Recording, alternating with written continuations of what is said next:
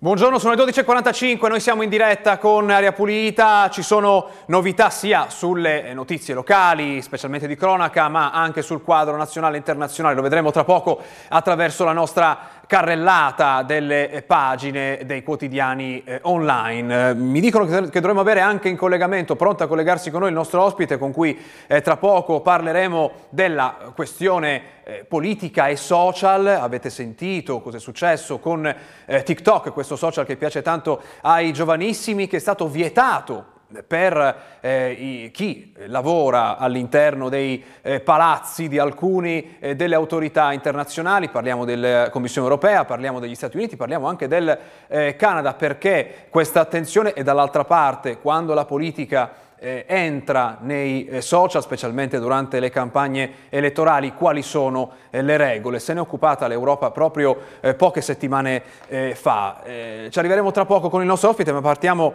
dai titoli dei quotidiani in questo momento. Partiamo dalle novità di cronaca che arrivano dall'Emilia Romagna. Partiamo da Parma Today, mistero in via Spezia, è il titolo dell'articolo pubblicato stamattina, poche ore fa. Mistero in via Spezia, 36enne straniero trovato in strada con ustioni al volto, gravissimo in rianimazione. L'episodio è avvenuto poco dopo le 7 in strada Pontasso. La polizia sta indagando sull'accaduto. La persona ricoverata è di origine nordafricana. Il pezzo attacca così, un 36enne di origine nordafricana è stato trovato e soccorso dagli operatori del 118 nella mattinata di oggi in strada Pontasso, una laterale di via Spezia a Parma. Secondo le prime informazioni il ragazzo eh, era gravemente ferito con pesanti ustioni al volto e al collo. Questa è la notizia che trovate in questo momento su Parma Today.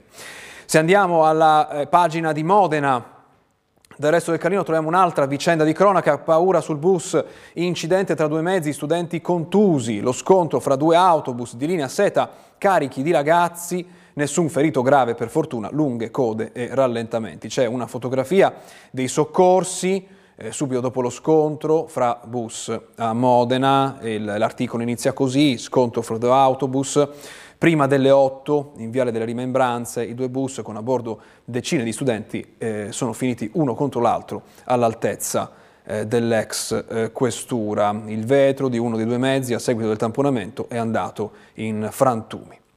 E andiamo allora alle pagine nazionali, qui siamo sul Corriere della Sera perché ehm, la fotografia che vedete al centro parla della visita del Presidente della Repubblica sui luoghi della eh, tragedia, del naufragio in Calabria. Il titolo è Mattarella Crotone in ospedale dai 16 sopravvissuti. Poi il silenzio davanti alle bare, la lunga catena di errori e omissioni. C'è l'approfondimento che eh, si aggiunge alla cronaca della visita di Mattarella stamattina. C'è anche un filmato che vedete di spalla eh, dell'arrivo di Mattarella all'ospedale di Crotone per visitare i feriti del eh, naufragio. E poi ci sono ancora delle altre storie eh, collegate a questa tragedia. In mare ancora 30 corpi, l'ultimo messaggio di Madè, 16 anni, dispersa che diceva cerco una vita eh, migliore. E poi c'è la guerra, è l'altra grande notizia che vedete in aggiornamento, sabotatori ucraini in azione in Russia, Putin annulla un viaggio da Kiev dicono provocazione incontro a sorpresa Blinken-Lavrov al eh, G20. E andiamo allora eh, sulla, eh, sulla mm, Repubblica, eh, che, eh, anzi sul Post, e poi passiamo a Repubblica. Il Post titola Alfredo Cospito ha sospeso gli integratori e proseguirà lo sciopero della fame. Nel frattempo il suo collegio difensivo sta valutando di fare ricorso alla Corte europea dei diritti umani, ma i tempi sono eh, lunghi. E sulla prima pagina di Repubblica, che ricarichiamo adesso insieme a voi, eh, vediamo che la ehm, prima pagina, il primo titolo è dedicato alla eh, inchiesta Covid, quella che ieri ha visto eh, far parlare di sé eh, con le, le prime notizie su chi sono gli indagati.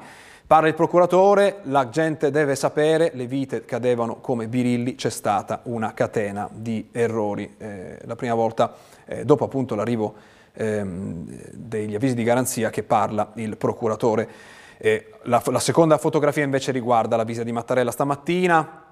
Il titolo però è diverso, l'ammiraglio della Guardia Costiera dice salvare vite era il nostro vanto, poi la politica ha fermato eh, tutto. Davvero un, parole molto molto forti, eh, collegate ovviamente se pensiamo a quello che è successo nella eh, tragedia di, eh, del, eh, di eh, sabato. Andiamo adesso eh, alle pagine internazionali. Il Guardian apre con eh, guerra Russia-Ucraina, la Germania avvisa la Cina di non inviare armi a Putin, e questo è l'ultimo aggiornamento di tre minuti fa. E invece su Russia Today, sapete testata vicina al Cremlino, eh, censurata in Europa, si parla di guerra in apertura, le forze russe eliminano sabotatori ucraini che hanno superato il confine, la fonte sono i servizi segreti russi e la sigla FSB. Eh, siamo però già in collegamento con il nostro ospite, buongiorno allora, benvenuto Adela Pulita, onorevole Sandro Gozzi, europarlamentare di Renew Europe, grazie per essere con noi, buongiorno. Buongiorno, grazie a voi. Allora, eh, la notizia di questi giorni è una questione molto collegata alla legge di cui lei è relatore, cioè la politica e i social. Qui forse se si parla di TikTok andiamo in un campo diverso che va al di là della pubblicità della quale ci occuperemo eh, tra poco. Prima le devo eh, domandare, prima di andare a parlare della legge di cui lei è operatore, che cosa pensa di questa scelta? Vediamo qualche titolo insieme. Lo scontro con la Cina, USA, Canada e Europa dichiarano guerra a, a TikTok, questo è il sole 24 ore, via TikTok, dopo la Casa Bianca anche Parlamento europeo e Canada. C'è una paura ingiustificata contro questa app?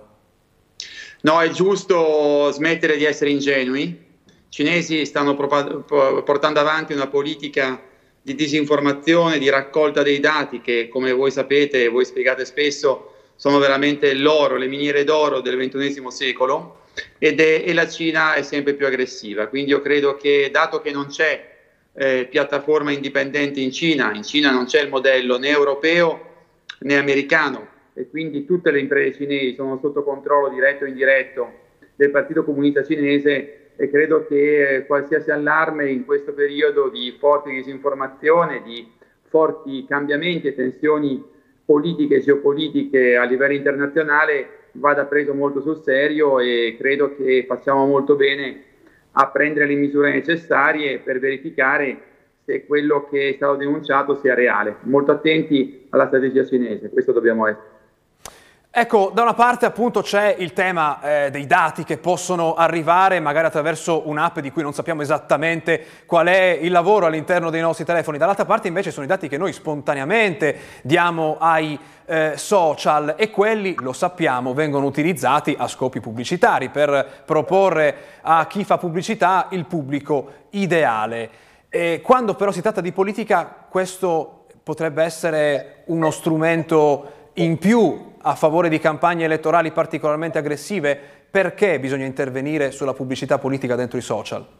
Beh, per le ragioni che lei ha detto. Innanzitutto noi eh, sulle piattaforme abbiamo già adottato a, a livello europeo una nuova legge importante sui servizi digitali che regola meglio tutto quello a cui lei faceva riferimento per quanto riguarda la pubblicità di tipo commerciale. Però quando passiamo dall'acquisto di un prodotto, di un paio di scarpe da tennis, eh, di un computer al modo in cui ognuno di noi eh, elabora la propria opinione e costruisce la propria opinione in un processo dom- democratico e politico, è evidente che dobbiamo prendere delle misure di, ehm, ehm, di maggiore efficacia.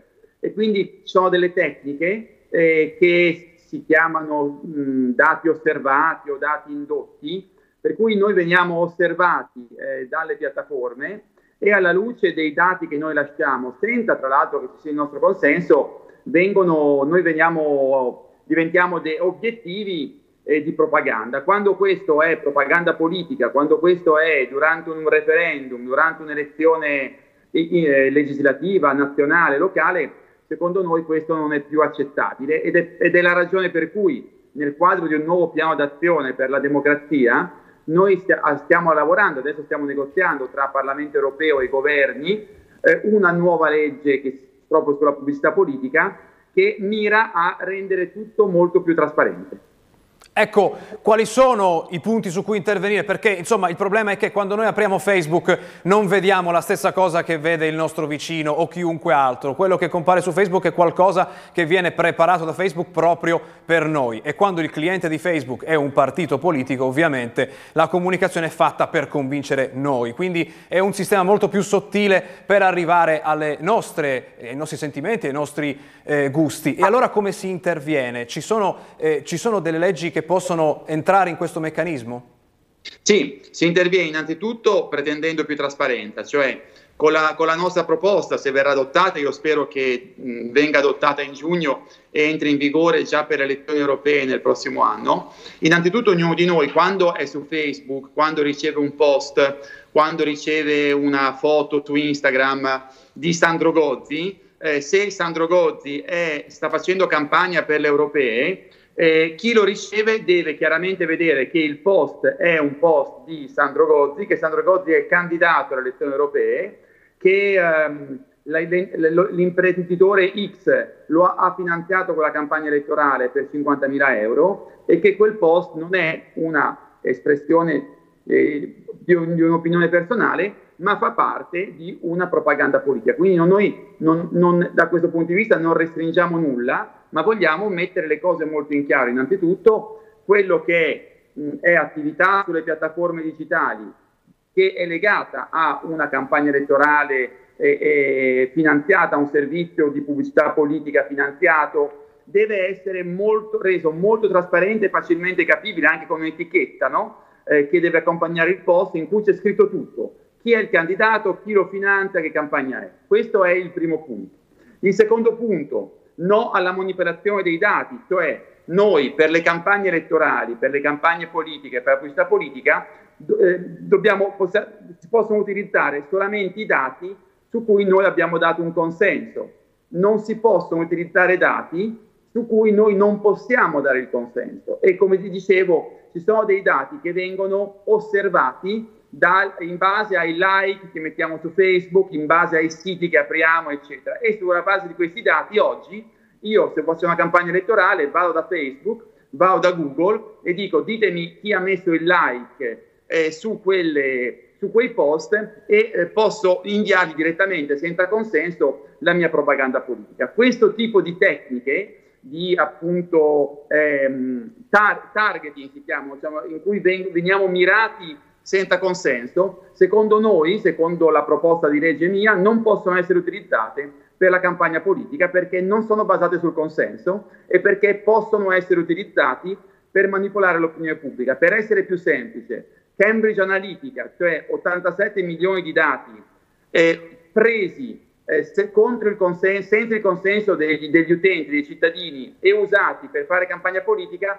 non potrebbe succedere con la nostra legge perché quei dati non potrebbero venire utilizzati.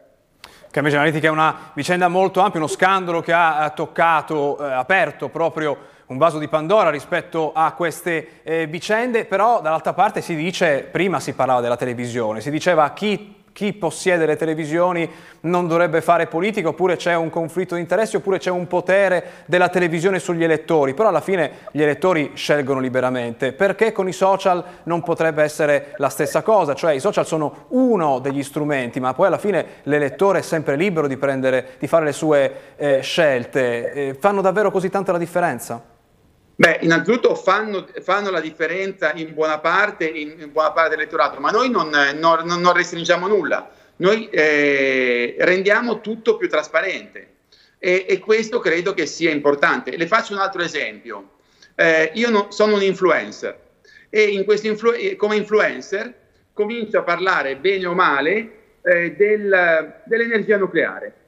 Beh, certamente se lo faccio come influencer, come a titolo personale, nulla questio, eh, posso continuare a farlo. Ma se c'è un referendum sul nucleare in Italia, eh, un esempio, e eh, io come influencer ho ricevuto un milione di euro da parte di industrie che sono a favore del nucleare, per dire sui miei post, sui miei Instagram, sui miei real quanto è bello il nucleare, lei lo deve sapere. Io come influencer posso continuare a farlo, ma se lo faccio perché eh, rendo un servizio eh, di, di, propaganda politica e sono pagato da un'impresa che vuole il nucleare per farlo, lei deve sapere che lo dico in questo contesto. Quindi più trasparenza fa bene alla democrazia e non restringe la libertà di ciascuno di noi.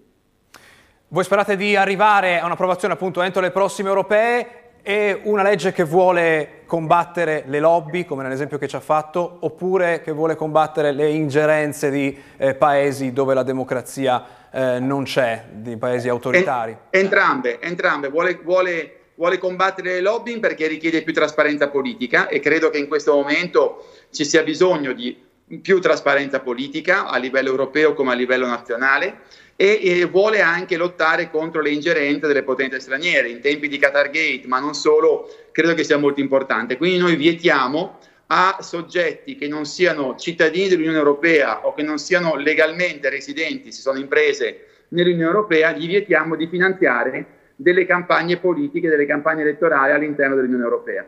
Questa è una prima risposta importante per difenderci, è chiaro che sono altri strumenti necessari per difenderci dalla disinformazione, ma certo vietare a delle potenze straniere di finanziare delle campagne elettorali in Italia, in Francia o in altre parti d'Europa è già una risposta molto importante alle pesanti ingerenze che stiamo scoprendo in parte in questi giorni. In realtà noi l'avevamo già segnalato un paio di anni fa perché abbiamo una commissione d'inchiesta al Parlamento europeo sulla disinformazione dell'ingerenza, avevamo già denunciato le ingerenze cinesi, russe, del Qatar, del Venezuela, dell'Iraq, dell'Iran, della Turchia, quindi sappiamo che queste cose succedono, dobbiamo darci gli strumenti per difendere i nostri cittadini e le nostre democrazie.